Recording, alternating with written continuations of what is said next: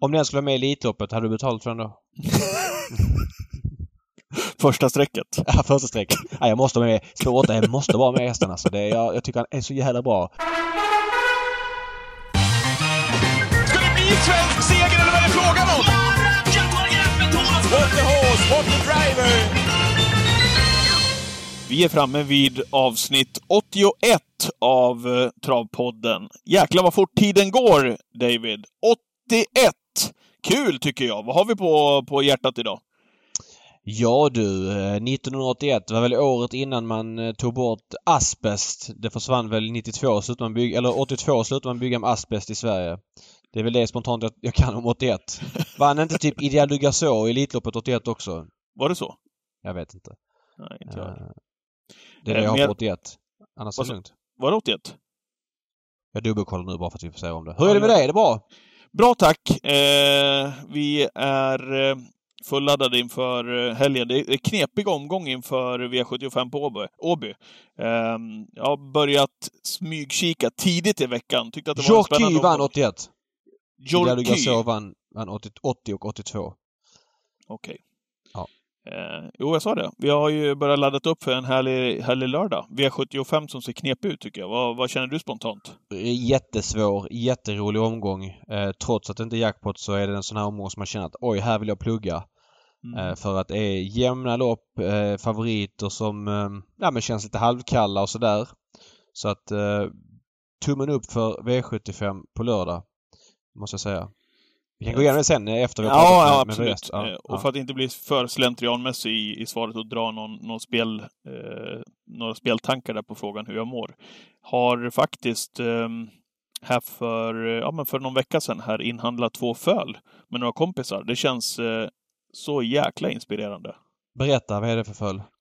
Det är eh, ett föl efter Ridley Express, en hingst. Ja. Eh, och det är ett sto efter Muscle Hill. Vilka uppfödare? Eh, Lena Martell på Gotland. Ja, båda två. Eh, står kvar där också. Då undrar jag, hur tänker du när du köper som föl kontra att köpa som ettåring kontra att köpa en färdig starthäst? Berätta hur du resonerar. Brukar ju, har ju faktiskt tidigare köpt på auktion väldigt mycket när de är ett år.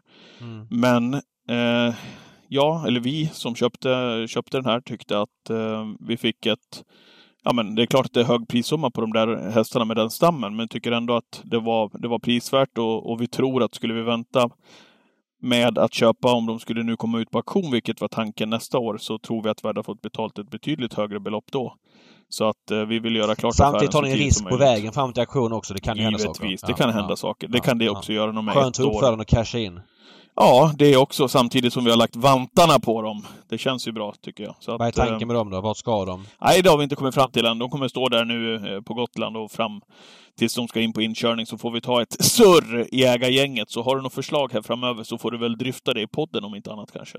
Eh, intressant grej det där med hur man resonerar som hästägare. Alla har ju olika mål med sitt hästägande. Vissa vill köpa eh, föl eller be- be- betäcka och föda upp själv och vissa vill köpa dem som föl och sen andra som ettåring och sen som äldre och vissa är ju extremt duktiga på att köpa starthästar och, och veta hur man förbättrar dem och kan se liksom aha den här skulle funka bra hos den tränaren och så vidare. Men för min del, om man, när man köper ett travhäst så tycker jag det är absolut roligast att köpa dem som innan någon annan har testat dem. Innan någon annan vet hur bra de är. Det vill säga som föl eller som ettåringar. För att köpa liksom det här är min personliga åsikt. Alla är Ja. olika. Men att, att en travtränare ringer mig. Du, jag har en jävligt bra treåring här som, eh, som är till salu. Eh, skulle du köpa in dig på den? Tack, men nej tack. Aldrig aktuellt. Alltså varför köper inte det tra- travtränaren hästen själv om den är så jävla bra?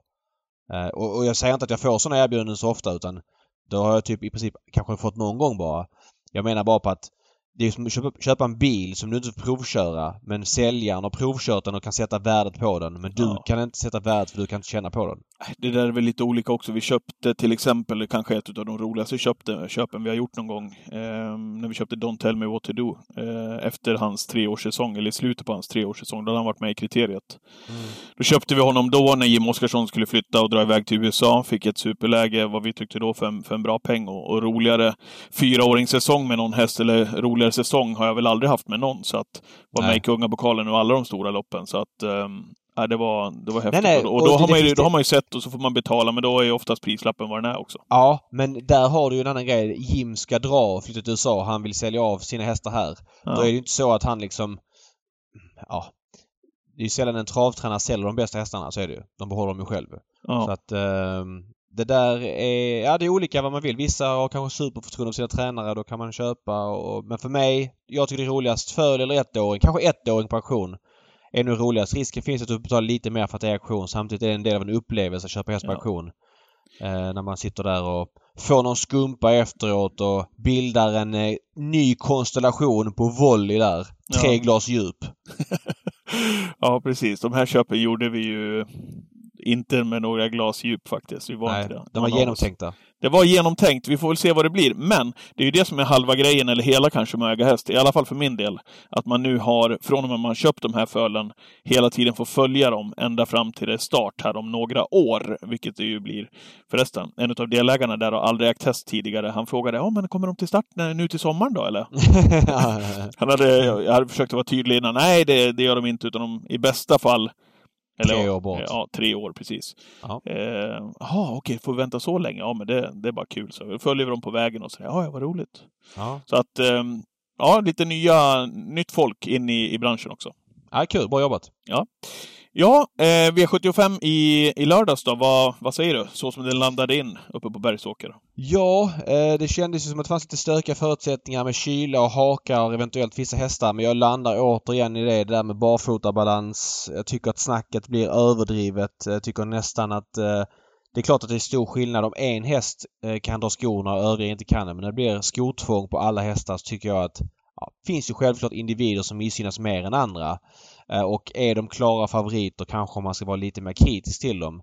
Men det finns ju liksom, jag tycker att nästan att hästarna presterar lika bra. Global Lover till exempel hade varit nere hos Berg eh, på hans gård i Lajom, eller Hajom eller vad heter Hajom, det? ja. Mm. Hajom. Och sen så kommit upp till Bergsåker under veckan. Det var en stor temperaturskillnad och, och sådär. Och, eh, han bara dansar runt på visserligen ingen supertid och han fick fuska bort dem. Han såg smällfin ut och där var ju hakar och, och skor inga problem. Och det intressanta är att Bergsåker körde ju trav söndagen innan den här omgången. Då var det i november fortfarande och då kunde, de- gick ju flera hästar barfota. Då var det ungefär lika kallt som det var i lördags.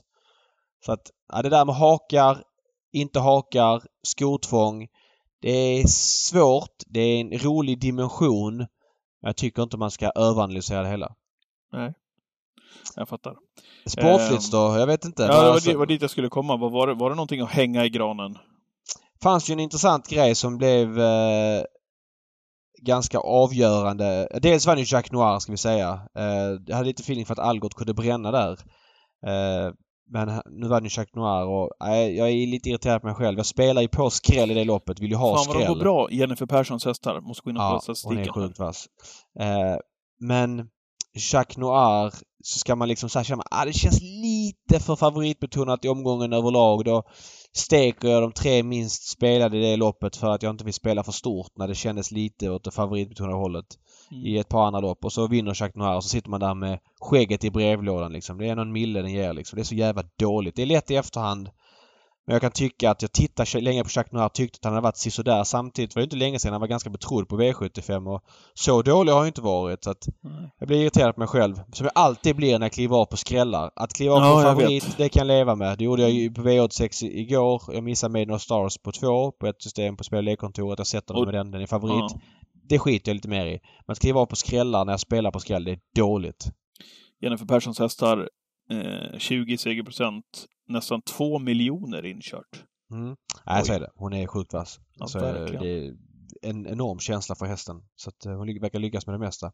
Mm. Sen var det en annan, en annan grej i V75 där den stora favoriten Champlain kom till ledningen eh, Eh, för Andreas Lövdahl. Eh, men Magnus Djuse körde framåt efter ett par hundra meter med Dwayne Sett och där satt ju Lövdahl och sov lite grann vilket gjorde att Magnus Djuse kom till ledningen och det var ju helt loppavgörande för att det där loppet vinner ju Champlain från spets annars. Nu tvingades ju han gå ut utvändigt med Champlain och lyckades inte plocka ner Dwayne Sett.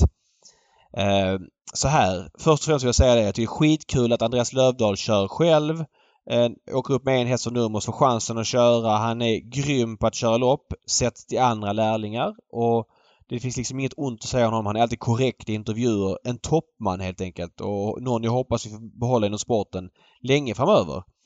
Eh, ska man recensera hans kuskinsats? Ja, det är klart att han satt och sov lite grann efter ett par hundra meter. Han var inte riktigt med på noterna. Magnus Djuse kom farande för att förbättra sin position och märkte väl där och då Oj! Lövdahl är inte med på noterna. Jag testar. Och så blev det så att han lyckades överrumpla Champlain och Lövdahl och komma till ledningen. Det blir lite märkligt i V75 direkt liksom. Jag, jag fattar också att de inte vill hänga ut Lövdahl som har gjort en kuskblunder där. Men de lyckas ändå inte sätta huvudet på spiken för de la ju tid på att berömma Magnus A. Djuse för att det var liksom jordens styrning han hade stått för. Magnus A. Djuse har gjort jättemånga vassa styrningar ja, men sista två, tre åren sedan han slog igenom och står verkligen för något nytt när han får fart på hästar. Han är offensiv i loppen och han är... Var, var det inte en kombo då? Av, jo, men, eh, av, av att exakt, han somnade vänta. till det framme samtidigt Fast som vänta. han ser? Ja. Han är ju spektakulär kusk och kommer bli en, är redan en toppkusk. Men det han gjorde i det här loppet var väl ingenting att liksom lägga fokus på. Magnus Djuse kör framåt för att förbättra sin position. Det gör väldigt många kuskar i loppet. Men situationen uppkommer ju för att Lövdal inte riktigt är med på noterna vilket gör att Djuse där och då kan kuppa sig till spets. Det ser ju väldigt snyggt ut men det, går ju bara, det kan ju bara hända när Lövdal tar upp så mycket som han gör. Absolut. Samtidigt som han då också, vilket är underbart, vilket eh, man väl ändå kan tro att han vill, han, han vill ju fram bara till positionen först ytter. Ja, men... eh, om, om ledaren. Men att också att han i den hundradelen ser att, aha, Lövdal sover, jag skickar på lite till. Ja men så är det och men det gör ju nästan alla toppkuskar. Alltså, mm. Ja såklart. Så, som sagt, det, här, det här handlar mer om Lövdal och återigen. Alla gör misstag i loppen. Det är sånt som händer. Jättekul att Lövdal får köra. Jag tycker att han kör jättebra. Det blev fel i det här loppet. Det är sånt som händer i travlopp. Man vänder blad och går vidare. Jag fattar att han är besviken. Nu lyckas han, ändå kvala in till hästen till finalerna den 26 så att... Mm. Ja, det är klart man vill vinna men det blir ingen katastrof. Om man har sett värre grejer i travlopp.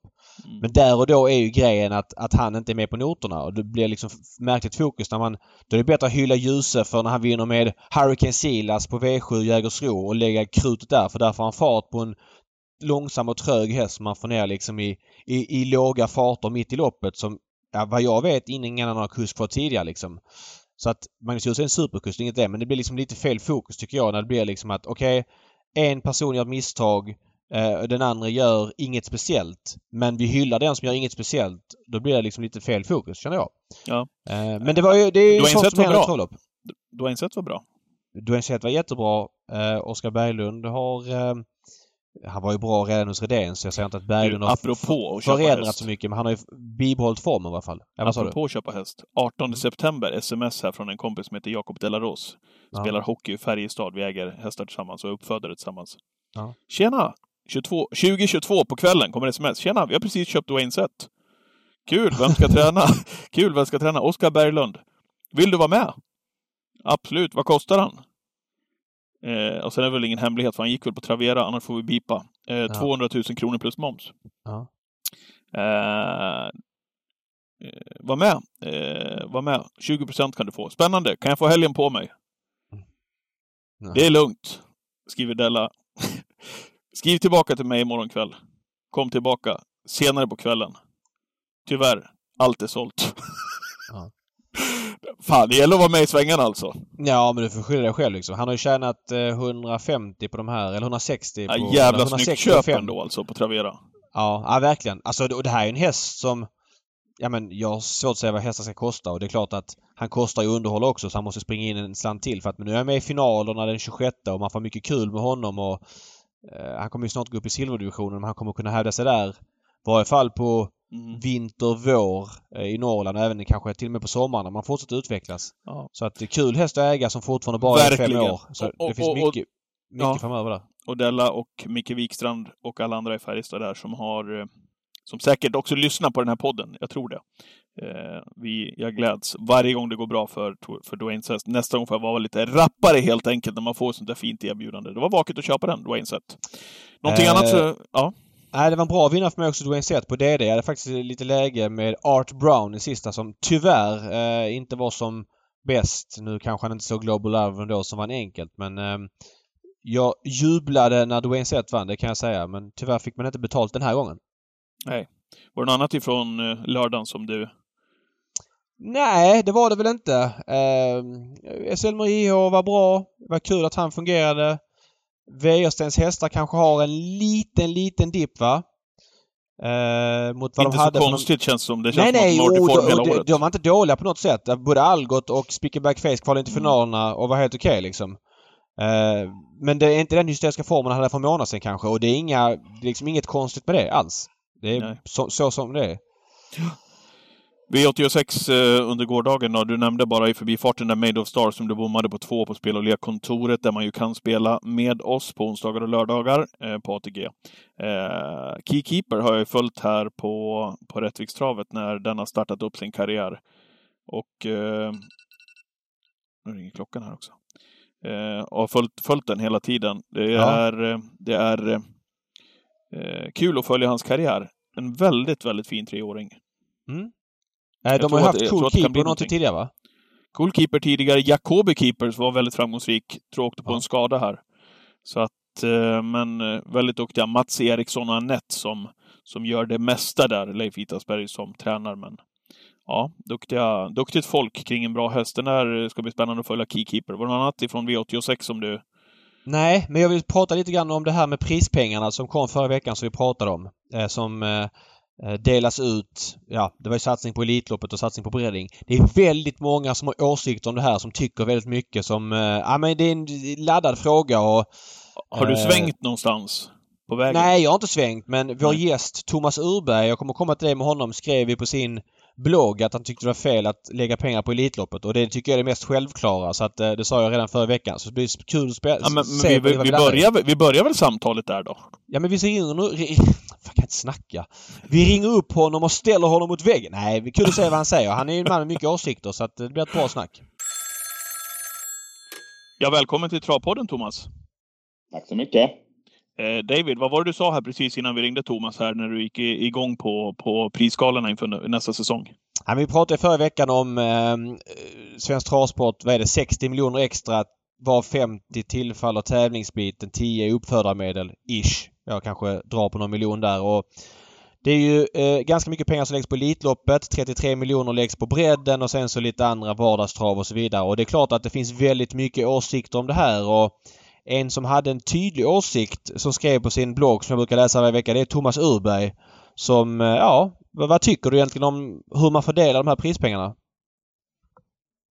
Ja, det är väl just fördelningen som jag, som jag ställer mig tveksam till. Sen tycker jag att prishöjningen i sig är bra. Eh, men, men det är nog det här med bredden. Vad är bredden? Enligt min mening så är bredden de som åker runt varenda vardag på V64 och V86 och V5. Ja, alla vardagskvällar. Det tycker jag är bredden. Du menar att, uh, du de... menar att de här garanti garanterade prismedel inte är bredden?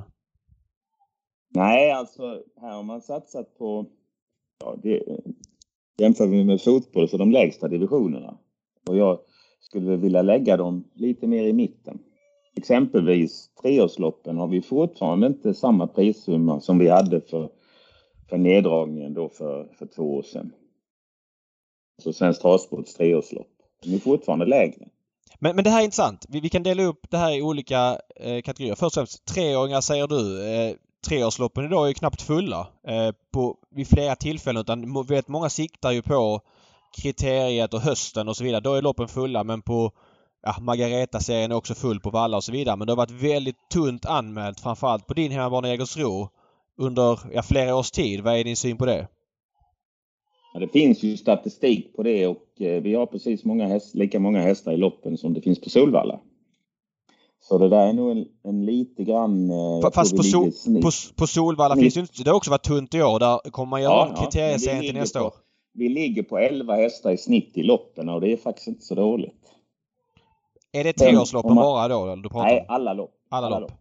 Alla lopp. Okay. Det är klart att om en bana satsar väldigt mycket på unghästar och vi säger både tvåårslopp och, och kör du till exempel mycket tvåårslopp så blir det ju inte 12 hästar. Men man gör ju det för att se det på sikt.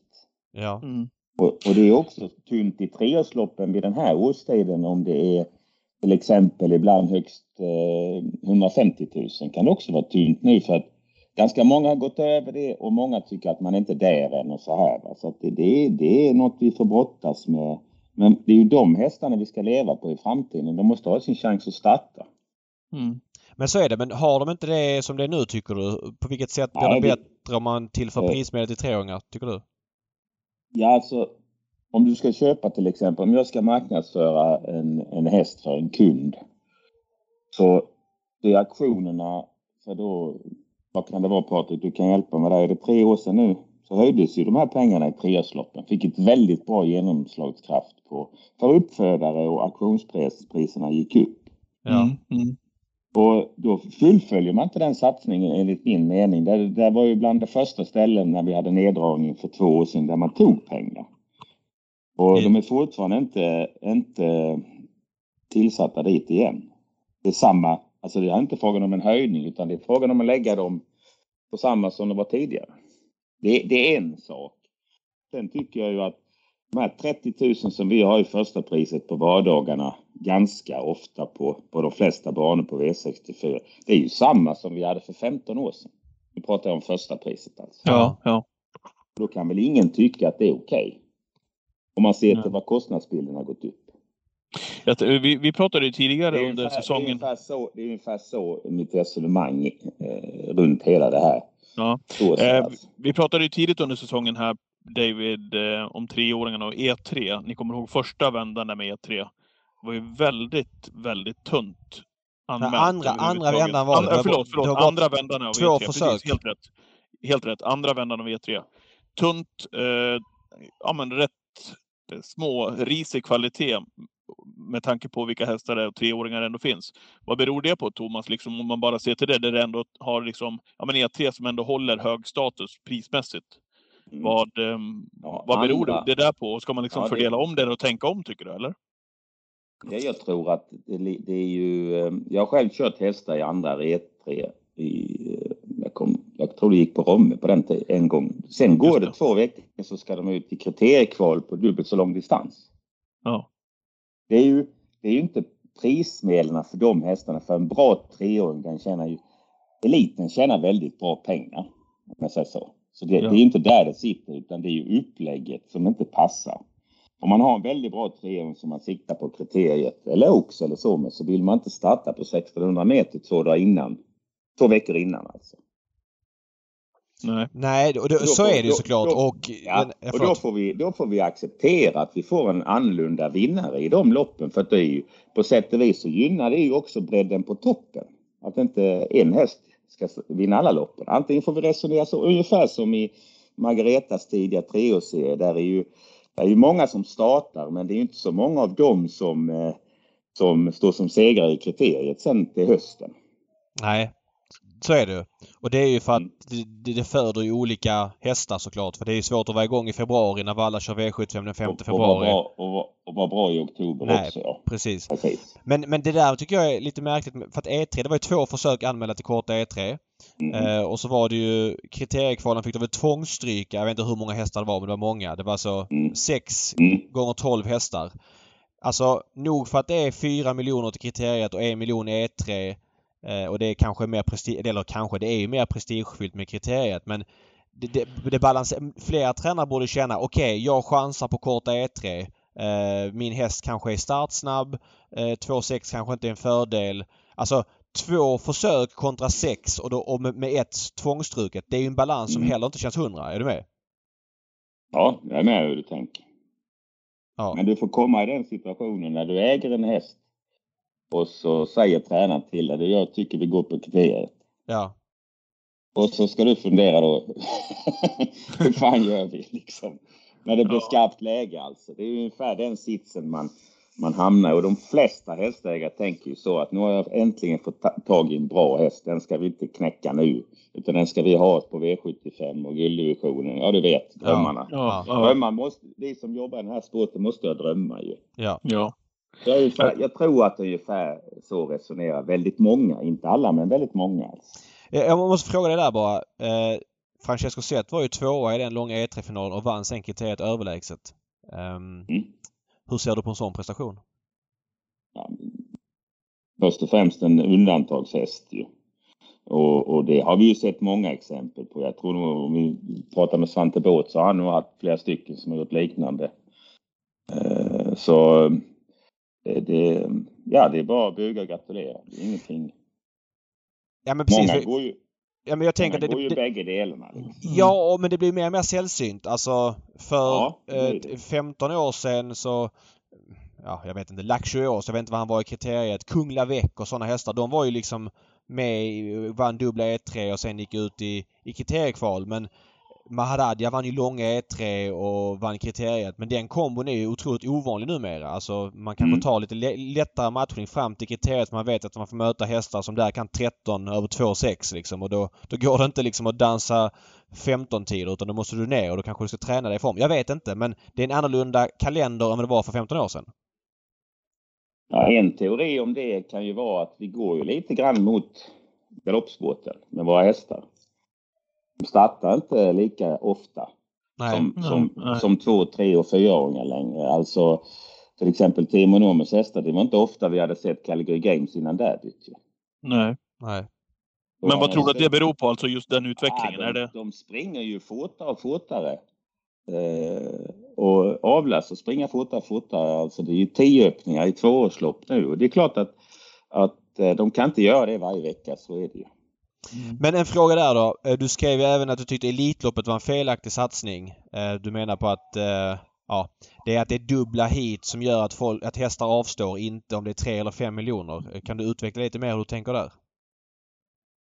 Ja, alltså. Eh, ska vi ta prispengarna först så tycker jag inte att det är Svensk Travsports idé att satsa pengar i Elitloppet. Utan det får Solvalla göra själva. Man får ju fortfarande ett grundbidrag till, att börja med. Mm, Och vill man ha TKE fem- heter det. Ja, Mm. vill man ha 5 miljoner i första pris så det är ju fine för mig men det ska ju inte drabba signalerna mot övriga sporten tycker jag är felaktiga. Och sen tycker jag inte att om vi tre äger en travhäst och vi vinner Elitloppet så tror jag inte vi bryr oss om om det är 4 eller 5 miljoner i första pris. Nej, och vi kan dela upp det här i en tvåstegsraket. Först och främst. eh, Det där är ju en intressant synpunkt David, som, som Thomas Ja, säger och det är här. därför vi tar upp det och därför det är intressant att prata om. För man vill höra, liksom, det är så lätt att säga från sidan, höj pengarna i Elit- Elitloppet men det är någon som blir drabbad ju. Det tas ju från kakan. Men eh, alltså det- det måste ju ligga i Svensk Travsports intresse att ha ett högt första pris i Elitloppet. Tycker du inte det? Att, att eh, hela travet tjänar på att Elitloppet får ännu mer utrymme om de bästa utländska hästarna kommer? Eller inte? Köper du inte det då? Är det bara för Solvallas ensak?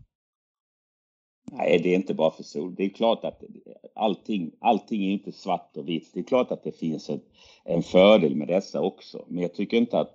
Alltså Sverige är ett litet land. Vi behöver inte ha ett lopp som är mer första prisen i Hambletonian eller, eller Prix d'Amérique. Det finns ingen som helst anledning att inleda en sån prestige. Det, det som kommer hända nu om ett par år det är ju att fransmännen höjer d'Amérique och andra eh, som har de resurserna. Nu är det ju inte så många länder som har det. Men, eh, men eh, de kommer ju följa efter och också höja. Men Sverige... jag det är, Förlåt. Mm. Ja, fortsätt. Jag tycker inte att, att det är någonting som Svensk Travsport ska satsa på. Men du säger att Sverige är ett litet land. att- Alltså Sverige är ett stort travland måste vi ändå säga liksom. Tillsammans med Frankrike och USA, de tre största på jorden. Ja, men spelmässigt så är ju Frankrike, jag kan inte, jag är inte Nej. bra på USA så det kan ju, kan vi, jag ska inte ha någon åsikt om det men jag ser ju att det är mycket pengar i loppen i USA i alla fall och det är väl ofta i och för sig insatser som ägarna har betalt. Mm. Jag, jag tänkte så här när vi pratade om sportens kvaliteter, Thomas, när du är inne på den också. ehm, att ja, men som ägare, ja absolut för mig också, spelar det ingen roll om det är tre eller fem miljoner. Det kan, jag- vill man Elitloppet så vinner man Elitloppet. Det enda är väl, och enda argument jag kan tänka mig, det är ju liksom att få ja, men att få de här hästarna som är på vippen eh, utifrån att få det bästa internationella Elitlopp man kan tänka sig. Alltså att det, att det överväger. Att det är det enda. I övrigt ser jag ju liksom ingen vinning med det alls egentligen. För man, man tror ju, och det, så, det har vi väl sett också, att de bästa hästarna i Sverige, de startar i Elitloppet. Och har väl gjort så. Ja men de har drar ingen aldrig- publik de, de, har ju. aldrig, Nej precis, de har inte hoppat av för att det är tre miljoner i första pris. Det borde vara mer. Det har man väl aldrig hört. Nej, nej, nej, nej. Nej. Men Utan Thomas, det kan- sitter, det Ja, sitter enbart i, det sitter ju till exempel för Facetime Bourbon om vi nu ska ta den hästen som, som vi vill ha. Mm. Det sitter ju i avelsvärlden för hästen. Han är ju inte intresserad av att komma hit och få på tafsen. Det kan han ju förlora mycket mer än de här tre eller fem miljonerna på. Mm. Du tror Utan- inte att det skiljer? Det, det är inte tre eller fem millar där som spelar någon roll? Nej, nej, nej. Han, Nej. Eh, Bingo för honom vore om de spelar högt att komma hit och vinna det såklart. Då är det, då är det ju eh, odokumenterat liksom. Eh, eh, då, är ju, då är det ingen som kan prata längre liksom. Ja, men fast Nej. tycker du verkligen att eh, avelsvärdet på honom spelar stor roll? Han har vunnit dubbla Prix d'Amérique. Han har varit världens bästa de sista Nej, två men det åren. har, det har, ja, du, Bold Eagle var ju här för ett par år sedan och vann försöket på, i det kanske bästa lopp. Som jag i alla fall har sett någon häst göra på 1600 meter. I Sverige. Håller med helt med. Håller helt med. Ja, i Sverige kan vi säga, för alla lopp har ju inte jag heller sett. Liksom. Men, eh, men det var i alla fall ett av de bästa lopp jag har sett en häst göra i försöket. Mm. Eh, ja, sprängde sig lite. Eller, eh, orsakerna vet vi inte, men han var i alla fall inte lika bra i andra avdelningen. Och det är det med två, två hit som gör att vissa topphästar står över det. Ja. Visst, visst kommenterar du det Elitloppet i Radiosporten va? Jag tror det, ja. Jag tror det ja. Ja, ja. det gjorde vi. Ja. Mm. Ja, ja, men det, det är väl skönt med åsi- åsikter. Man får tycka olika men ja, jag landar nog i att Elitloppet Ja, behöver Kul att det diskuteras. Och det är inte bara för att locka Facetime Bourbon. Det är för att locka de tredje, fjärde bästa i Frankrike som kan tycka att det är värt att komma hit och kanske vara trea, fyra, femma och ändå känna att de går dubbla hit och får med sig en rejäl priskaka hem. Så, och kunna locka de bästa amerikanska också. Så att, eh, jag tror det är bra för Elitloppets status. Men jag har full respekt för att man tycker olika. Men de bästa fransmännen har ju faktiskt varit med sista åren. Många av dem, eller inte de, men många av de bra har varit med. Och de Mm. har ju vunnit och de har vunnit försök sista åren och de har ju varit här och gjort väldigt bra prestationer. Mm. De franska hästarna. Ja. Mm. Eh, hur mår travtränaren Thomas Urberg för dagen? Han mår bra. Ja. Eh, hur ser du på din rörelse? Du har väldigt mycket unga hästar. Eh, Du har en, en lutning åt det hållet på, dina, på din träningslista. Vad säger du om det? Det är jag ju nöjd med. Att eh, det är hästar i alla fall för framtiden. Så det är jag jättenöjd med. Är det medvetet val? Är det en satsning ni har gjort? Eller, för ni har ju bättre segerprocent på egna hästar eh, i år mot vad det var tidigare. Ja, det kan man väl säga. Det kan man väl säga. Mm. Mm. Hur gör man då? Eh, reachar man out till sina hästägare och säger att nu vill jag satsa på det här och det här och så får man in fler yngre hästar eller hur, hur funkar en sån grej? Ja, det kan man väl säga. Eh, eh, Lätt, lätt uttryckt så ser det ut ungefär på det sättet. Om man, om man kollar till inkörda pengar här så ligger du liksom hela tiden på en stadig nivå. Man vet vad du kommer leverera. Det är känslorna när man tittar till dina siffror ganska så många år tillbaka. Känner du dig liksom... Jag förstår det efter alla dina år och sådär. Liksom, har du ett tryggt träningskoncept eller är det liksom någonting du försöker utveckla eller någonting som du ja, men backar på eller hur, hur ser du på den biten? Är man intresserad av det här med träningsbiten och sånt så försöker man ju hela tiden utveckla det. Men man kan väl säga att det finns en, ett baskoncept som vi använder oss av. Vad är det? Ja, men det är ju mycket backträning och sandbaneträning för de äldre hästarna och, och sånt här. My- Mycket, mycket träning för vagn alltså. Mm, mm. Eh, d- Men eh, vad hände? Jag fattar att du sa till dina hästägare att du ville satsa ungt men för att du syntes ju mycket mer på V75 förr med egna hästar. Jag kommer ihåg de här Hutka, Mysing Nidigato, Magnifik Ås. Nu är det där länge sedan men du har haft flera andra efter det också. Men det kanske blivit en mer utpräglad unghästprofil. Det var för att du ville ha det så eller har det blivit lite av en slump?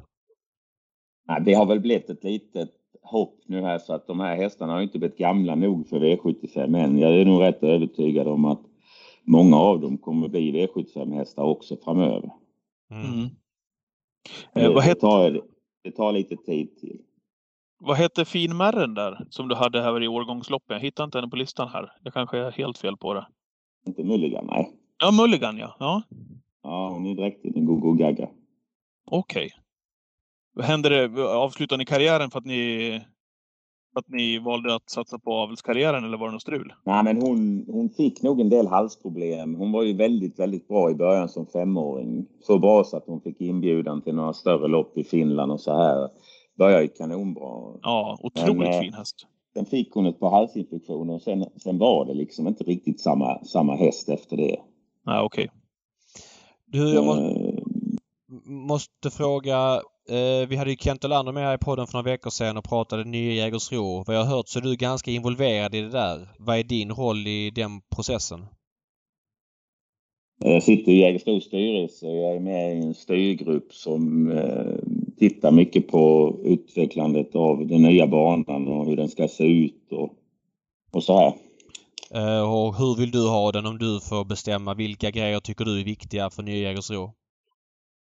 Det är att vi får en 1400 meters bana som blir snabbast i världen. Då skulle jag bli nöjd. Okej, okay, men eh, Kent snackar om lite höjdskillnader, kanske bara på 4-5 meter på, på bortre Ja, men det, det, det, är inte eh, så mycket tror jag inte. Nej, okej. Okay. Ja, okay. Men okej, okay, snabb bana. Eh, varför vill du ha en snabb bana? Vill vi inte sänka ja, farterna eller hur tänker man där? Nej, det blir den om, den om svängarna blir mycket större och om hästarna inte ska springa lika många svängar så blir den snabb. Ja. Ja, du, ja precis. Snabbare men ändå skonsammare, eller? Ja, den ja, ja. skonsamheten är ju A och O. Ja. Hur, vad viktigt, tycker du om banorna nu? Eh, ja, här nere på västkusten är vi ju väldigt förskonade för att Kalmar, Jägersro, Halmstad, Åby har ju kanonbanor. Om inte ja. vädret ställer till det alldeles fruktansvärt. Mm. Men eh, eh, man kan väl se lite grann så där att det är viktigt att de här mindre banorna som har V75 och sånt och även på vardagarna att, eh, att det finns resurser till att salta nu på, på vintertid när det behövs och sånt här så att det inte ryker om en jättetorr bana, vinterbana alltså. För det, det ser inget roligt ut för hästarna. Nej. Nej. Men eh, mer då? Vad kan du säga mer om Nya Jägersro? Får du som du vill då? Är alla överens om det? Ja, vi är nog ganska överens hur vi vill ha det. Men sen ska vi ju titta på kostnadsbilden och allting sånt. Men eh, det är långt kvar än så att eh, jag tror det kommer bli kanonbra när det blir färdigt. Mm. Mm. Kan du säga någonting mer som eh, menar faciliteter och sånt, det kanske inte är ditt område men hur, nu har ni chansen att bygga en bana från scratch. Eh, Kent Olander tyckte det var viktigt att publikplats var vänd mot solen vilket är en stor skillnad mot många travbanor där man sitter och fryser i skuggan när man är utomhus. Vad säger du om sådana detaljer? Ja, det var ju faktiskt den första grejen jag kom på när jag kom in på Solvalla en lördagmiddag där och det var strålande vinterväder och så gick man in framför läktaren så, ja. så är det ju svinkallt alltså. Ja. Ja. Och det var faktiskt Bengt Adielsson som hade en förklaring. Jag vet inte om ni vet om den men, men eh, när man byggde travbanorna för, för 100 år sedan så satte man ju, för då det fina folket på den tiden ville inte vara i solen, de skulle vara i skuggan. Var det så? Ja, då körde man ju heller inget vintertrav som vi gör nu. Därav ligger, ligger eh, läktaren på den sidan som den gör på Solvalla och på Halmstad. Ja, Jägers också? Nu. Ja, ja, ja, ja. De allra flesta banor och då, då eh, de lite fina människorna som gick på trav och galopp så de skulle vara i skuggan och då började man ju tävlingarna kanske i april och höll på till fram på höstkanten. Nu kör vi året runt ju. Mm. Mm det är ganska intressant det där men eh, vi vill ju absolut ha läktaren på andra sidan så att folk kan stå i solen. Ja, det är en väldigt bra grej tror jag. Eh, Romme har ju ja, publikplatsen i solen. Romme har det så kanske. De ja. det, ja. Mm, men då kan jag också säga att det är ett jävla minus att ha solen i ögonen som ja. referent. Ja, det är det. det. Och det, är det, det är det även som besökare när man ska se hästarna på Romme. När man, jag kommer ihåg att jag sa ett E3-kval där i juni. Liksom solen står som högst. Alltså det gick inte att se hästarna bort och långt för solen stod rakt i ögonen. Så det där får man ju laborera lite grann med så att man hamnar rätt på det. Jag ska skicka upp några Rögle-kepsar till er. ja, ja, exakt. Du, ja, då, då, då, ser man bättre. Ja. Thomas, du har ju tre hästar till start här på V75 Åby på lördag varav en är favorit i V75 2 nummer 9 Ikaros Sisu. Eh, han hade punktering senast har jag läst mig till. Eh, stämmer det? Ja, han fick punktering i första sväng. Punktering finns ju olika, hundra olika typer av punkteringar. Var det en allvarlig punktering som satte ner prestationen mycket eller liksom var det därför? För han var ju ändå ganska bra. Han var ju inte dålig i loppet på något sätt. Nej, nej, nej. det kan man väl inte säga. Då kan ju inte den ha satt ner han så mycket. Han gick väl kanske neråt en 11 tid sista 700 så att det kan ju inte ha satt ner så mycket. Och inte åkersmässigt i alla fall. Men det gör ju lite grann. Det gör det ju. Det tror jag. Vad säger du om uppgiften här på lördag? Han har ju startat nio gånger, vunnit en, varit tvåa sex gånger. Nu är det ganska få starter men det är ingen lutning man brukar vilja ha på en hästs resultat. Nej, det, det är jag inte. Han kanske är tvåa igen men jag kommer nog inte döma han som någon icke-vinnare för det. För att han, han, eh, han har gått väldigt bra in i mål varenda gång alltså. Ja, han har Och sen galopperat. har han ju galopperat för mycket. Det är väl det som har varit felet med detta året. Att han, han är lite valpig och lite barnslig så, så, men han kommer att lära sig. Vad säger du om uppgiften på lördag? Vad är din känsla? Ja, jag tycker den är ganska tuff. Alltså, de har ju gått 13 tider full distans, flera stycken av de andra hästarna. Men han är, han är bra häst alltså. Normalt som jag känner det är en häst som, som duger i den här klassen på V75. Du brukar vara väldigt bra att värdera, tycker jag, har varit genom alla år, Thomas, liksom, men på ett ganska så konkret sätt, utan liksom några längre utsvävningar.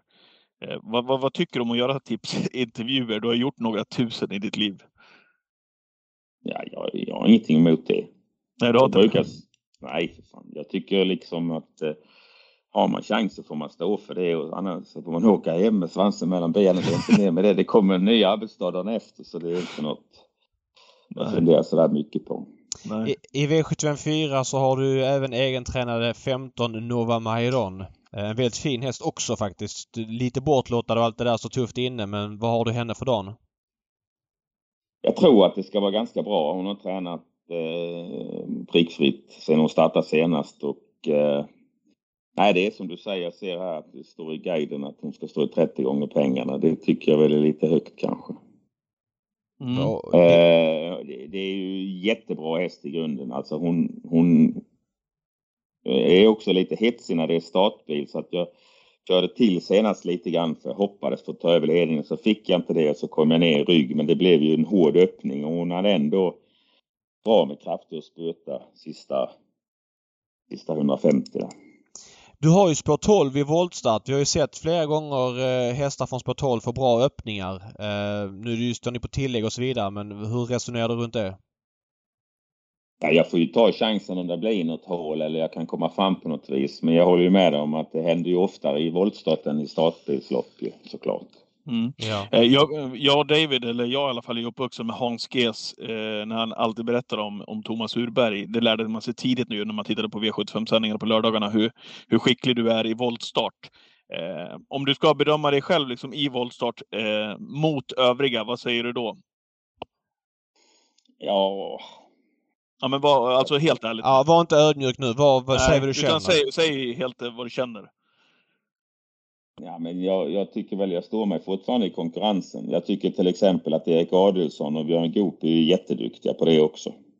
Mm. Är det de Så, två, tycker du, som... Nej, det finns ju många, många, men de är duktiga. Erik är duktig alltså, absolut. Ja. Eh, vad, vad har du för favoritspår i volt? Ett. Ja, det är det. Ja.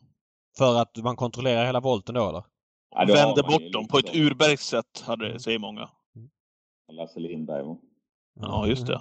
Han var också en Det mästare på inte det. Ja. han, det var inte ofta han förlorade ledningen från spår.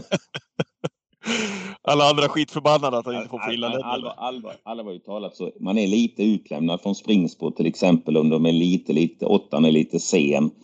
Så, så man, det, man, från spår ett så har man bara sig själv att ta hänsyn till. Men 6 och 7 kan vara så att, att eh, är de lite sena i bakvolten så kan det bli problem att, att komma ända bak och få, få den rätta satsen så att säga. Va? Ja. Du, jag måste bara ställa en fråga. Du kör ju Holy Ground åt Roger Wahlman i V74. Jag antar att du inte har pratat med Roger ännu och du, du har inte kört hästen så det är kanske svårt för dig att bedöma. Nej, jag har inte kört den och jag kan bara säga att hon har ett, eller han har ett jobbigt läge. Ja. Ganska bra form va? Ja, eh, Rogers hästar har gått mycket bättre sista månaderna än vad de gjort tidigare år så att eh, helt klart duglig form. Men spår 8 är Mm. vad det är liksom. Mm. Men eh, dina egna två då? Känslan totalt där? Eh, Nova Mairon lite underspelad kanske och... Jag tycker eh, hon är en li, liten outsider. För skulle jag få ett bra lopp och hon har, gäller lite tempo framför hon har lite slagläge 300 kvar så tror jag faktiskt att hon kan vara med dem. Så en liten outsider på henne och chans på, på Ikaros. Ja, han är ju favorit men du kanske tyckte att det var lite tufft emot också? Det var din spontana känsla va? Ja det är det. Det är Ja. det. Mm. Det är liksom inga dåliga hästar runt det tycker jag inte. Nej. Eh, Du, eh, om, man, om vi hade gjort en enkät här bland, eh, bland dina kollegor där nere ja, men i, i Sydsverige som kör mycket mot dig, så tror jag att många hade sagt att du är en, en, en riktig vinnarskalle, älskar att vinna travlopp eh, och så vidare. Hur har, hur har liksom känslospelet sett ut genom din karriär? Liksom när, du, ja men du är väl lite som mig. Du, du, apropå Rögle där, du nämnde ju Rögle första gången nu när det går bra för, för dem. Man har inte hört någonting tidigare år. Eh, men hur är du liksom i, i, i, i, i känslospelet? bra förra året också. Ja, i och för sig. Eh, hur är du i känslospelet? Liksom? Hetlevrad säger en del, eh, men vinnarskalle och så vidare. Hur beskriver du dig själv? Mm.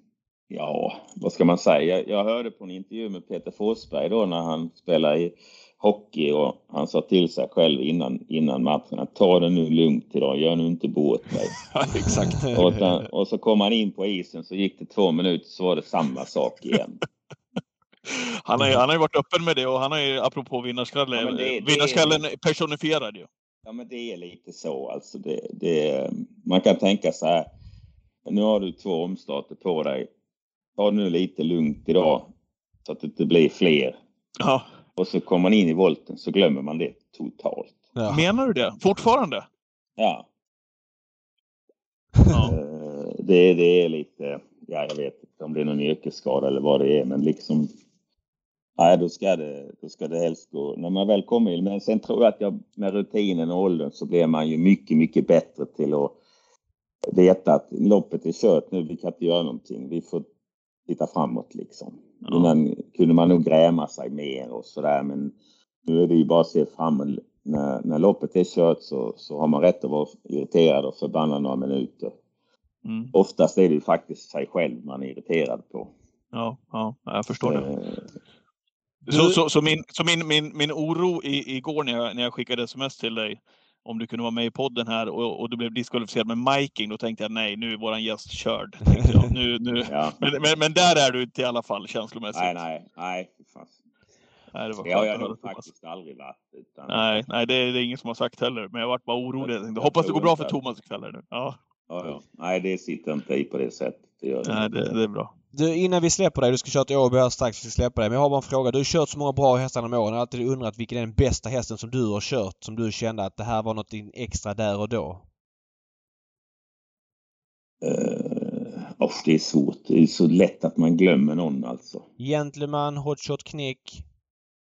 Kanske? Ja, jag har sagt innan att Otto Knick är den bästa häst jag har kört i lopp. Uh, Det var ju derbyt med Colombia Necktie. Ja, men han, han var ju oerhört stark och oerhört bra då. Men så bra som Hot Shot Nick, det var han inte. Nej, och du vann ju Elitloppsförsök med Hot Shot Knick ju. Ja, mot Jagde Bellué. Bellué. Och det var tur att Jagde Bell, eller tur ska vi inte säga, otur kanske det var. För hade han kommit förbi dig där så hade han blivit diskad i försöket redan för han skickade ut eh, Erik i spåren med Victor Tilly. Då hade vi sluppit den Mm. skandalen.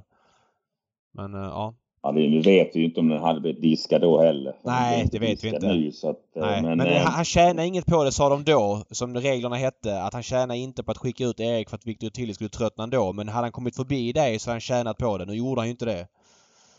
Eh, ja, fast jag kanske hade tagit upp så hade han inte kommit ut. Nej, ah, okej. nej. Nej. Det är sant kanske. Du, jag tänkte säga mycket- Thomas. Mycket, Ja, mycket om och men med det där, men eh, det är länge sedan. Ja. ja. Men Jag tänkte så här då. När han var som bäst den hästen eh, i Fin- Finlandia och även i Italien så var han oslagbar alltså. Ja, vad kul. Ja. Ja. Och sen Ja, körde jag ju eh, Sten Hjulstjärna här nu för ett tag sedan i Nilles. Och Extreme. Två hästar jag har kört som rör sig på ett så fint sätt som den hästen. Mm. Hur, klok är, hur, klok är han också. vad kan han... Kan, kan vi se honom i de största loppen tror du nästa år? Alltså Elitloppet och, och den typen av lopp typ? Varför inte? Ja, nej. Han är ju sex nästa år. Det finns väl inte så mycket att spara på liksom.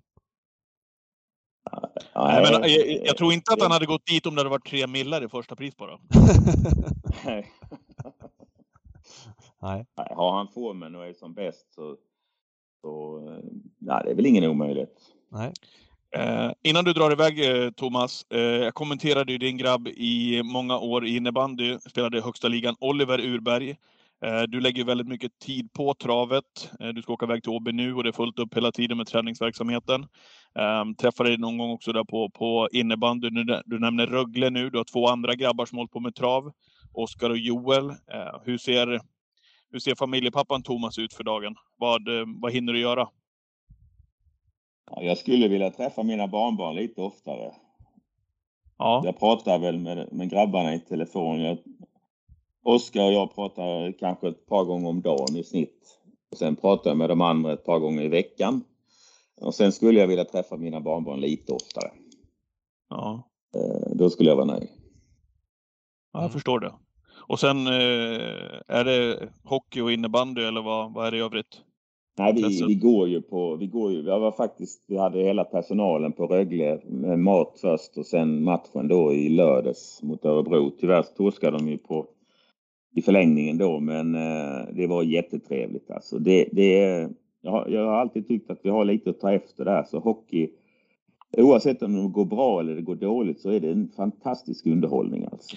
Vad kul att du säger det. Peter Untersteiner och Lennart Forsgren var upp här och hälsade på mig eh, här i Tegera Arena. Och mest för att liksom, ja, men bara få känslan av att gå runt här och titta hur våra faciliteter ser ut jämfört med, ja, med många travbanor. Då. Och då är det, det är lätt Mm. att vi hamnar i det spåret i den här podden också. Men vi pratar ju ofta om publikupplevelse och ja, nu har ni chansen på Jägersro liksom att, att verkligen göra någonting där, där man känner att publiken trivs och där man gärna sitter även om, även om det inte är travlopp så att säga. Utan här är ett, Mm. ett ställe man bara vill hänga på. Ja, men jag såg det här faktiskt på Rögle nu i lördags. Att när vi, när vi, vi har ju en varsin stol där så att när matchen är slut så sticker vi ner till bilen för att slippa köerna. Mm. Om man säger och ska hem. Men när man satt på restaurangen här nu då så när matchen var slut så gick många tillbaka till sitt bord och satte sig och snackade. Ja. ja, det är väl dit man vill åt i travet också. Oj! Ja. Det, det jag önskar att travet kunde ta efter på större dagar själv. Att inte bara skicka ut folk när de är klara utan låta dem sitta kvar och hänga och ta något glas och så vidare. Alltså nu pratar vi Åbergs, Elitloppet, V75 dagar och sånt. Kanske inte Jägers en tisdag men du fattar. Mm. Ja, det är ju där som... Ett problem med travet är ju att när vi har våra lördagar så, så har vi ju för många lopp. Det tar för lång tid för Mm. publiken. Och lite är det ju faktiskt så att vi biter oss i tummen där därför att de hästarna, vi säger om vi kortar ner på två lopp, de hästarna behövs ju på onsdagar. Vi har ju lite hästar i loppen på onsdagar. De skulle ju vara med där annars. Mm. Så att eh, jag, jag har pratat för detta i många år att ett evenemang som tar inte mer än tre, tre och en halv timme och så det bästa, det börjar med lopp ett med, med 100 000 i första på lördagarna och sen kör vi nio lopp som är kanonbra. Men, men Då vänta. tror jag, att- då tror jag att publiken, vi har en större möjlighet att få dit dem. Just som du nu är inne på David, när man när sista loppet har gått så går man tillbaka och sätter sig vid sitt bord eller på sin plats, tar någonting att dricka, mineralvatten eller öl eller vad det nu än är och snackar igenom tävlingsdagen lite lugnt. Det hade, det hade, det hade, hade man fått uppleva det innan man slutar eller innan man lägger av så hade det varit helt underbart. Alltså. Men, men jag måste för, Har du två minuter till? För vi lovade att du får dra till Åby. Jag måste bara dra min knorr på det här. jag så- behöver ja. dra klockan tre. Ja, ja, men det är lugnt. Då, då har vi en, eh, 20 minuter på oss. Nej, men så här. Eh, gällande det här med körlopp. Skulle det inte vara så att Dels att det är tunt på onsdagarna. Det är jag överens om. Onsdagarna är, tycker jag, katastrof ur ett underhållningsperspektiv. Det är liksom bara en transportsträcka. Men ska man inte ha ordentligt med lopp på lördagar när folk faktiskt är inloggade och spelar på trav som mest? Alltså att flytta de loppen, ja vilka du nu vill, från lördagen till en annan dag. Det skulle vara ett omsättningstapp. Tror du det på året om du slår ut det på årsbasis? Nej, helt säker. Alltså? ATG har ju flest inloggade kunder på lördagar överlägset. Och Mm. skulle du, alltså att, du, att inte köra ordentligt med lopp när folk ändå är inloggade. Alltså jag tror så här att de som inte är så travintresserade, de åker ju på trav på lördagar. Alltså de, de vill säga V7-loppen, det är sju lopp. De skiter väl lite grann i Monteloppet, lopp ett liksom, eller sådär. Utan, och för dem tycker inte jag dagen är så lång. Tycker du det, att den är så lång för, för icke, icke travintresserade? Jo, men om man ska vara till, till, tills det slutar och från det börjar. Ja. Man ska ha en sån travdag så är det alldeles för mycket med 11-12 lopp och en tävlingsdag som tar 4-5 timmar ibland som det kan vara. Det är alldeles för mycket. Men kan man inte välja det själv om man nya. kommer till lopp tre? Alltså jag vet ju av erfarenhet att det är jättemånga som droppar in efter mellan lopp 1, 2, 3 fram tills V7 börjar på lördagarna. Det är möjligt. Det är möjligt. Men du ser ju aldrig sådär till exempel. Det står ju inte på utsidan av programmet att V751 börjar 16.20 till exempel. Och så Nej. ska du komma klockan fyra och så på restaurangen, ja då har ju maten varit serverad sedan länge. Mm. Och, Det, fast- där, där har du ju en poäng faktiskt, även om man kan Fast komma. både absolut. och. Alltså på Valla får vi alltid maten efter första V7 för vi säger till när vi kommer att vi vill inte käka innan vi har lämnat in. Så det är en smaksak tror jag. Men, men jag tror också, man marknadsför ju tävlingsdagen som Thomas är inne på. Alltså här, första start, det är den man kör Mm. och sen kör man hela vägen. Jag fattar att det tar lång tid för många. Man ska avsätta en hel dag och så vidare. Sen kan det, som du säger David, man kan ju komma senare om man känner för det också, men ja. Ja, jag tror 10 lopp en lördag är för lite. Jag tror att skulle jag, ska man åka på trav så vill man ha liksom hela paketet om man ska åka en bit. Däremot så tror jag man kan laborera lite med spelstopp på V7. Alltså 16.20 är säkert bra för TV-tittarna men det är ju inte bra för folk som... Om du bor i Halmstad och ska åka på Jägers så, så ska du inte komma iväg till Jägers från ja, klockan ett Mm. eller två och så är du inte hemma från klockan 10 för att det, det sista loppet går så sent. Vad har du Alltså, för... Ja. Men Men vänta, den, där, Patrik. den, där, den där diskussionen har vi ju haft i tio år nu, eller sen man införde det här 16 och 20. Och vi har ju försökt med alla medel att, att få den tidigare flyttad, men det går ju inte. Så det, det har jag lagt ner. Men jag tycker att, att ska du ha hela paketet, ungefär som när du går på ishockey, så ska det inte ta mycket mer än tre timmar alltså. Och det här vardagstravet som vi har nu på V5, till exempel när man börjar kvart i sex. Eh, 17.45 har man gjort på Åby och Halmstad en gång och så är det ju slut klockan nio. Mm. Skitbra. Men det måste ju marknadsföras. Fast kommer det några människor på det då? Men det, V5-dagar är ju döda Ja. i svensk travsport. Så är det. Tyvärr är det ju så. Utan Ja. Det är onsdagar och lördagar som vi tjänar pengar på och eh, lunchtravet som vi tjänar pengar på. Ja fast lunchtravet är väl mest i vägen nu tycker jag. Det blir så ihåliga lopp för att man kör på luncherna på vintern Ja det, är, ja, det är ingen bra sport, det är det inte. Men vi tjänar ju pengar på det. Ja. Vad skulle du säga? Men då? jag kan, säga, jag kan säga en sak till. Jag tycker Hasse Skarplöv är jätteduktig. Så att om vi hade minskat två lopp på lördagar, om det är 12 lopp, alltså absolut inte mer än 10 lopp och kört det på tre och en halv timme, så tror jag han hade fixat det också. Ja, där, där tror vi helt olika. Jag, jag vill ha Ja. 12 ordentligt med lopp när jag går på trav. Eh, Och de David som... vill helst ha 16 lopp på Nej. lördag. Men men- David, Ja. David Ja. man får ju aldrig vara, eh, man får ju aldrig vara rädd för att prova. Nej, oh absolut inte. Men jag har svårt att se vad Nej. 10 lopp ska ge som inte 12 lo- lopp ger. Men däremot vill jag fråga dig, onsdagarna, de är ju tunna. Vad har du för analys där då? Att, och du pratar om att flytta två lopp till onsdagarna. Eh, varför är det så tunt allmänt på onsdagar? Inte att flytta två lopp, men flytta hästarna. Ja, jag fattar. Jag fattar vad du menar. Ja, en sak som man gjorde, det var ju att man la till ett lopp till. Det var ju nio lopp här nere på onsdagar. Mm. Ja, så blev det tionde. Big mistake. Då ska du fylla ett lopp till fast att det inte fanns hästar redan innan. Och täcka Mm. dem ju. Såg du Solvalla igår, loppen? Ja. De hade 8,4 hästar per lopp i snitt över 10 lopp. Det var 5, 5, 7, 6. Alltså det är ju helt... Det är ju liksom... Alltså, ja, min analys i det här, det finns ju säkert många saker men hur ofta åker du till Solvalla en onsdag eh, när du har samma eh, pengar att tävla om? Alltså tre och fyra veckor på Åby eller Jägers. ja. Men det är ju det här med delad V86-omgång. Att det är väldigt få Jägersro-tränare som åker till Solvalla då eh, samma dag till exempel när det är V86 på Åby eller Jägersro. Då väljer man ju helst de banorna om hästarna har lopp ju. Såklart.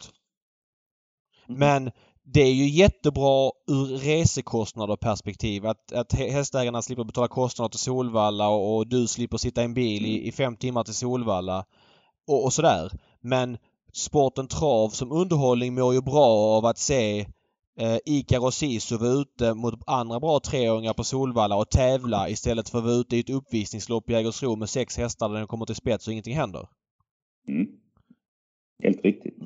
Mm. Så att där är det ju en intressekonflikt och jag är ju helt säker på att jag fattar att det är dyrt. Jag äger också häst och det är dyrt att transportera men eh, när det är liksom de här stora streckspelen då måste det vara travtävlingar och inte uppvisningslopp. Att man bara kör runt och sen så. Jag fattar att det är jätteattraktivt att vara tvåa i ett sånt lopp. Få en treåring som är, går med full fart över mål och tjänar 30 lax. Att det är skitbra men, men det är inte kul att spela och titta på. Nej, fast de, det händer ju hela tiden att de förlorar. Ja. Den som ska vrida upp sig. Det var väl i alla fall minst en igår eller två som, som man tänkte att de kan aldrig förlora, men det gjorde de. Jo, fast... Ja, men så är det. Det, det, det. Så är det ju. Det håller jag med om. Men, men, men utdelningarna på travspel har varit extremt låga eh, hela hösten. Eh, och framförallt var... Alltså inte lördagarna för där tycker jag det tävlas bra. Men onsdagarna har varit katastrof sista året. De har ju medianutdelning på onsdagar på under 15 000 eh, för 2021. Och Vardagstravet får vi inte prata om. Det är jackpot på, på fyrorna varannan dag för att det liksom är så tunna lopp. Mm. Mm. Ja, nej, det är jätteintressant att prata om. Det är kul att höra din infallsvinkel också för att du har ju bättre koll eh, än många och är intresserad och skriver din blogg som jag kan rekommendera på thomasurberg.se där det kommer vassa analyser varje vecka. Mm. Men det där är ju en intressekonflikt. Jag då från sporten som tycker att vi ska vara rädda om hästarna och hej och de ska ha bra propositioner att springa i och sånt där. Och du som spelare som tycker att det ska vara så svårt som möjligt. Och, Mm. Men, men hur, hur når man dit liksom? Jag hörde på er blogg för ett par veckor sedan när du sa att de stora favoriterna ska inte ligga på V75. De största? Och Nej. jag, nej, och jag, jag förstår ju helt och hållet ditt resonemang men jag kan ju bara säga Järvsöfax då. Jo, fast han Hade är vi, ju... hade vi ont av att hade vi ont av att han alltid var spik på V75? Nej, på, men, men på, det... på lång sikt alltså. Nej men jag håller med om det. Det är klart att det var ett exceptionellt fall med Järvsöfax. Men om du har Järvsöfax på omgången och så har du Admiral As i silverdivisionen Legolas. i samma Le- omgång. Lego, Legolas. Ja, eller Legolas. Eller Totorien i, i autostartslopp. Alltså du fattar. Det är klart att de bästa hästarna ska vara på V7 men det finns ju en balans när, när vårt största Precis, lokomotiv precis. inte är spelintressant. Precis. Och den styr man genom att skriva propositioner så att eh, Amiral As är ett dåligt exempel men, men man ställer dem tillägg. Ja, ja. Till exempel, till exempel alltså man, vi gör om så att man har alltid två 15 hästars häst på v, fält på V75 och man gör om eh, eh, vissa propositioner, till exempel vintertid att köra brons mot guld i voltstart. Ja, Mm. håller helt med. Jag, Helt alltså, underbart. Helt underbart. Sådana, sådana grejer som, som, vi, eh, som vi har provat innan och, och då blir det direkt intressant för dig som spelar. Kan den här gulddivisionshästen verkligen ta 20 meter på den här hästen? Eller på, håller he, helt med. Men det, det där förstår jag inte, för det där, den där diskussionen har ju varit uppe så länge jag kan minnas och alla tycker likadant. Jag vet inte vilka som vill köra de här trötta gulddivisionsloppen på, ja, men på så här, det, problemet är inte att de är trötta, att det är hästar som är gamla. Det är ju att stoppar du in en bra häst i ett sånt lopp som i lördags. Spicka Blackface var klar favorit. Men säg att du stoppar in Admiral As eller stoppar in, ja, men jag vet inte, Milligan School. Alltså de blir ju direkt 60-70 procentare och kan nästan inte förlora. Det är det som är problemet. Inte att alla är jämndåliga. Det har jag inget problem med. Det är ju ihålligheten som är problemet. Att loppen blir Ja. ihålliga. det är för få bra hästar Ja. som är igång vid den här årstiden. Det är ju det som är. Ja. Men då ska man Eh, köra, blir- då borde man ju sticka lunchtravet på vintern till exempel. För de, det snor ju massa med lopp. Och eller hästar framförallt snor det. Ja, fast kanske inte V75 hästar direkt. Nej, nej det kan jag väl hålla med om. Men, men i sin tur snor, ju lunchtravet från vardagarna. Sen snor vardagarna från V86 Ja, och så så är det. V86 från Så är det. V75. Ja, Men boys, eh, en boys vi slutfråga måste bara. runda. Ja, men en Ja. slutfråga bara. Thomas, Mm. som jag helt håller med om. Alltså, eh, det här med att matcha treåringar. eh, Det du sa att... Alltså, jag, jag vill bara betona så här att att lopp 1 på Jägers inte är det rivigaste loppet som finns. Att du Ludde inte kör 12 i 500 meter. Det är klart att jag har full förståelse för det och därför är det lopp 1. Men på streckspelen framförallt V75 i första hand. Även lite V86 och så även lite mindre V64. Där vill man ju se travtävlingar och fulla fält. D- där tycker jag då att man, man får lägga de här loppen, ja men typ vissa treårslopp där man kanske matchar hästarna som är lite tunna utanför streckspelen. Låt dem vara trista för alla lopp kan inte vara racing. Men det, är- det, det är en skillnad mellan det om du är med på vad jag menar. Ja, men det är ju, jag har inga problem med det att ett treårslopp med lite hästar inte går på, på, på V64 eller, eh, eller eh, något streckspel. Det, är- det är inte det jag menar utan jag menar eh, profilhästar som som, ehm, ehm, eh, som de, de här riktiga profilhästarna som vi har historiskt sett så har de ju gjort mer för V75 på Mm. sikt än vad vi har förlorat. Det är jag övertygad om. Det hå- håller jag med om också. När vi pratar Järvsöfax och den nivån. Helt enig. Så liksom allt är inte svart eller vitt där utan det är en avvägning som, eh, som man får göra. Att det är ju såklart att, att eh, alla tjänar vi på att det blir höga utdelningar på V75. Ja. Absolut. Men, men hur man når dit. Det bästa är ju oftast finalerna på V75 för då kommer alla från alla håll och tror på sina hästar. Problemet är att finalerna har, har, har, Jag håller med om att det är riviga lopp på finalerna men utdelningen har ju inte skjutit i höjden. Om du slår det på fem år så har det varit mycket favoriter på finaler också för att även nu finalerna senast den gav ju sju lax när Admiral As var jättefavorit och sådär. Eh, tävlingsbiten är bra men de som är bra i sina låga klasser är ofta för bra hela vägen om du förstår vad jag menar. Vad hade det gett om Emoji hade vunnit då? Ja, så här. Jag, jag kan inte säga det men jag tror inte den ger jättemycket mer för det var lite draghäst och så här spik på många speltjänster och så För vidare. fan, vi kan ju diskutera två timmar till. Nu ska vi runda hörni. Nej, men, nej men vänta. Det tar en minut till Patrik. Nej men alltså Helt eh, fantastiskt. B- b- Thomas, alltså finalomgångar på V7 är ju riviga och tävlingsmässiga men det är inte synonymt med hög utdelning. Det, det är det inte, det kan jag säga det. Det finns Men data på det. Du, du håller med om att på lördagar i finalerna gör vi vårt jobb i alla fall? Ja men tveklöst. Då kör vi. Eh, Ja, ja. Och då är det bara att vissa hästar i vissa klasser är för bra. Eh, som det har varit sista fyra, fem åren. Ja. Ja men eh, fan. vi- jag, jag, jag älskar jag. Säg till nästa gång vi ska, när vi kör Urberg, då ska jag poppa popcorn här och luta mig tillbaka. Det här är helt underbart. Travsurr när det är som bäst i Travpodden. Ja men jättebra Thomas. Eh, stort lycka till på lördag på V7 och ikväll på Åby framförallt då. Så, så håller vi connection som vi brukar säga här i podden. Tack så mycket. Ha det bra grabbar. Ja, tack så mycket. Tack för att du var med. Thomas. Vi hörs Tack, då. stort Ha det bra. Tack. Hej. Hej, hej. Underbart engagemang, David. Vi hade väl kunnat hålla på, precis som jag brukar säga, flera timmar till. Men det här Ja. känns ändå som att du och Thomas, ni hade kunnat... Det är bättre att ni sätter er i en bar, tar en kall och surrar om det här. För det här, här fanns det mycket att prata om. Ja, men faktum är att du behövde ju gå så jag och Hurberg snackade vidare säkert en kvart efter du hade Ja, gått. det förvånar mig inte. Om olika saker. Så han kommer att komma sent till Åby. Så det är kursändring i lopp fyra. Eh, Thomas Urberg kommer inte till Åby ikväll utan ersätts av Stefan Persson. Ja. Nej, men ehm, nej, bra snack. Det var nog den mest osammanhängande intervjun vi har gjort. Vi hoppade från en punkt till en annan Ja, till ja. en Så tredje till en den fjärde. här Den var, den var spretig. Ja, Men... ehm, det får man ta. Mm. Körschemat är inte i detalj om vi säger så. Nej, så är det. Så är det. V75 då? Tror du på Urbergs hästar eller har du något annat att bjuda på? Eh, jag eh, gillar Urbergs andra häst där, eh, Nova Mairon. Det är klart att uppgiften är tuff och, och det är många runda. Och står tufft in i loppet så här men 2 ah, det är inte något jättevärde men en, en Är det inte skräll. ett jättevärde? Nej, jag har svårt att säga. Det kanske ska vara 4 för att det ska vara korrekt. 4-5 men det ska inte vara så att den är 8, ska vara 8 där. Däremot eh, blir ju den här Ikaros Sisu överspelad. Han uppträder ju väldigt märkligt i loppen och galopperar lite här varstans och sådär. Som Thomas sa, lite omogen och att han ska vara över 30 procent. Nja. Nja. Nej. Nej. Nja. Eh, Jag, jag, jag tror jag har en bomb i guld. Hasse, berätta. Hur ska ett kunna torska? Nej, jag tror också att ett har bra chans. Det som talar emot ett är att det kan bli tredje inner.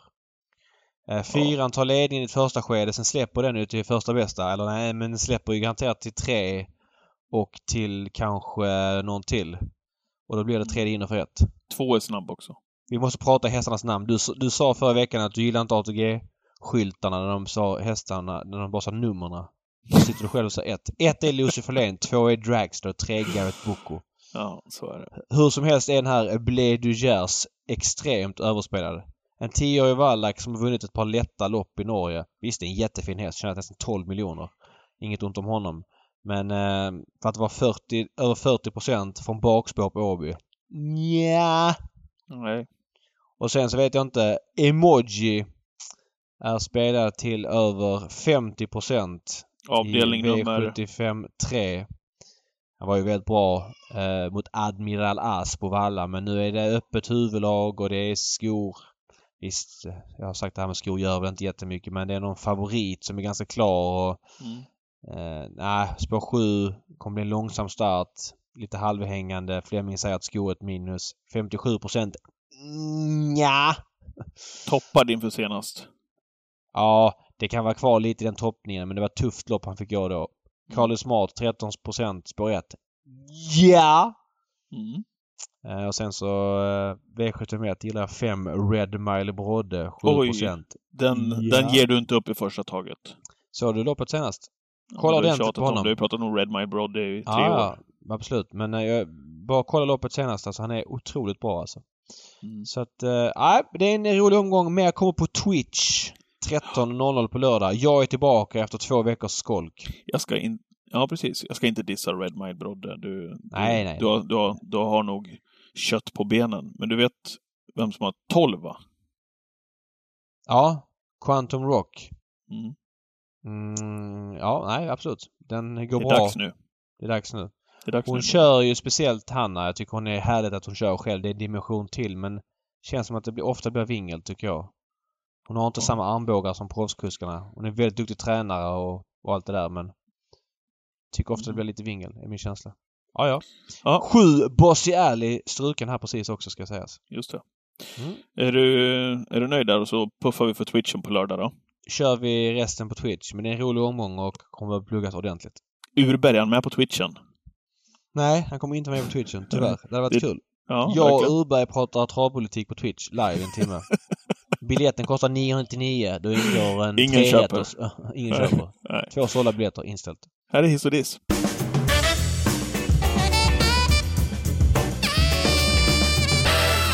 Ja, det fick vara nog med att du hissar en vecka va?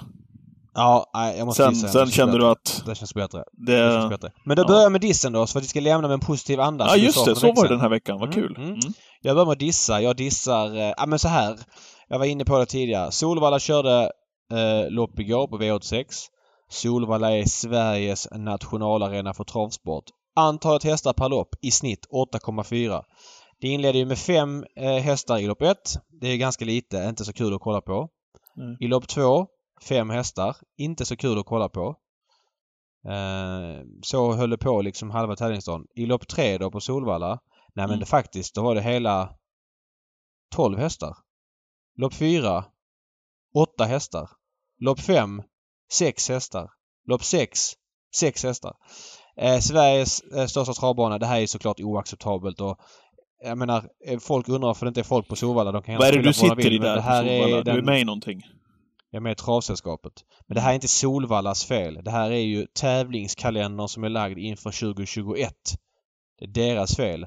Att de inte kan se att det ska bli hästbrist i landet när det har varit, sett ut så här några vintrar i rad. Och nu är det mer påtagligt än tidigare den här vintern.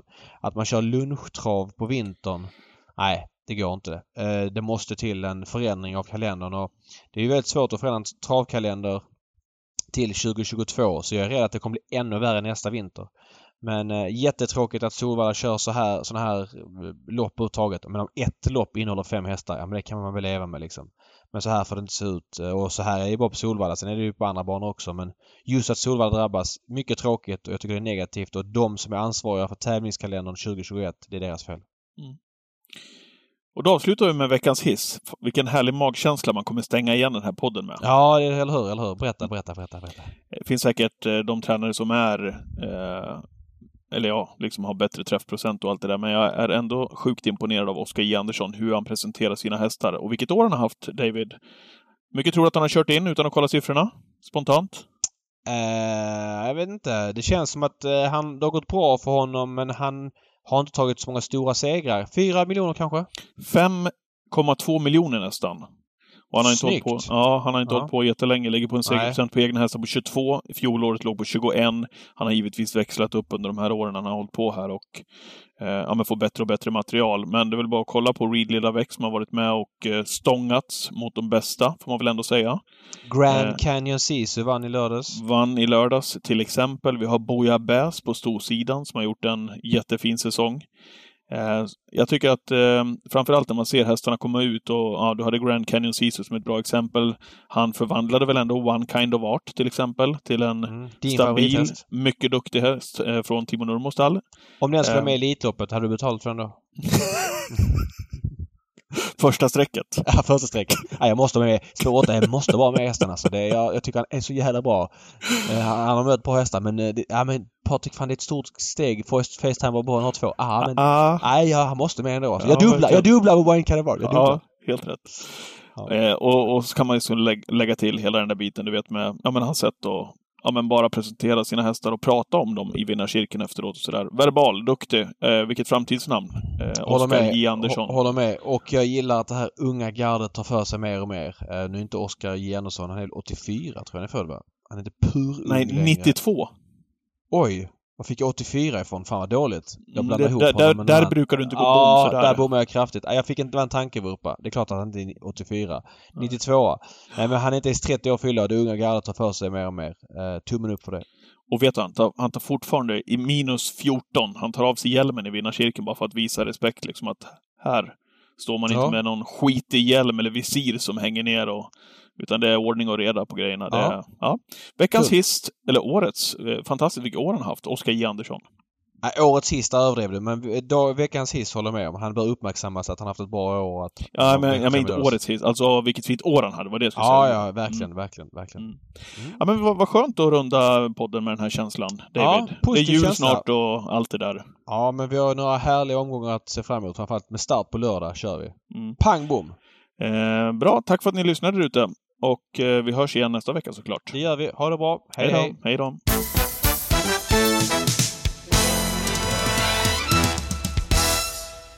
Oj, oj, oj.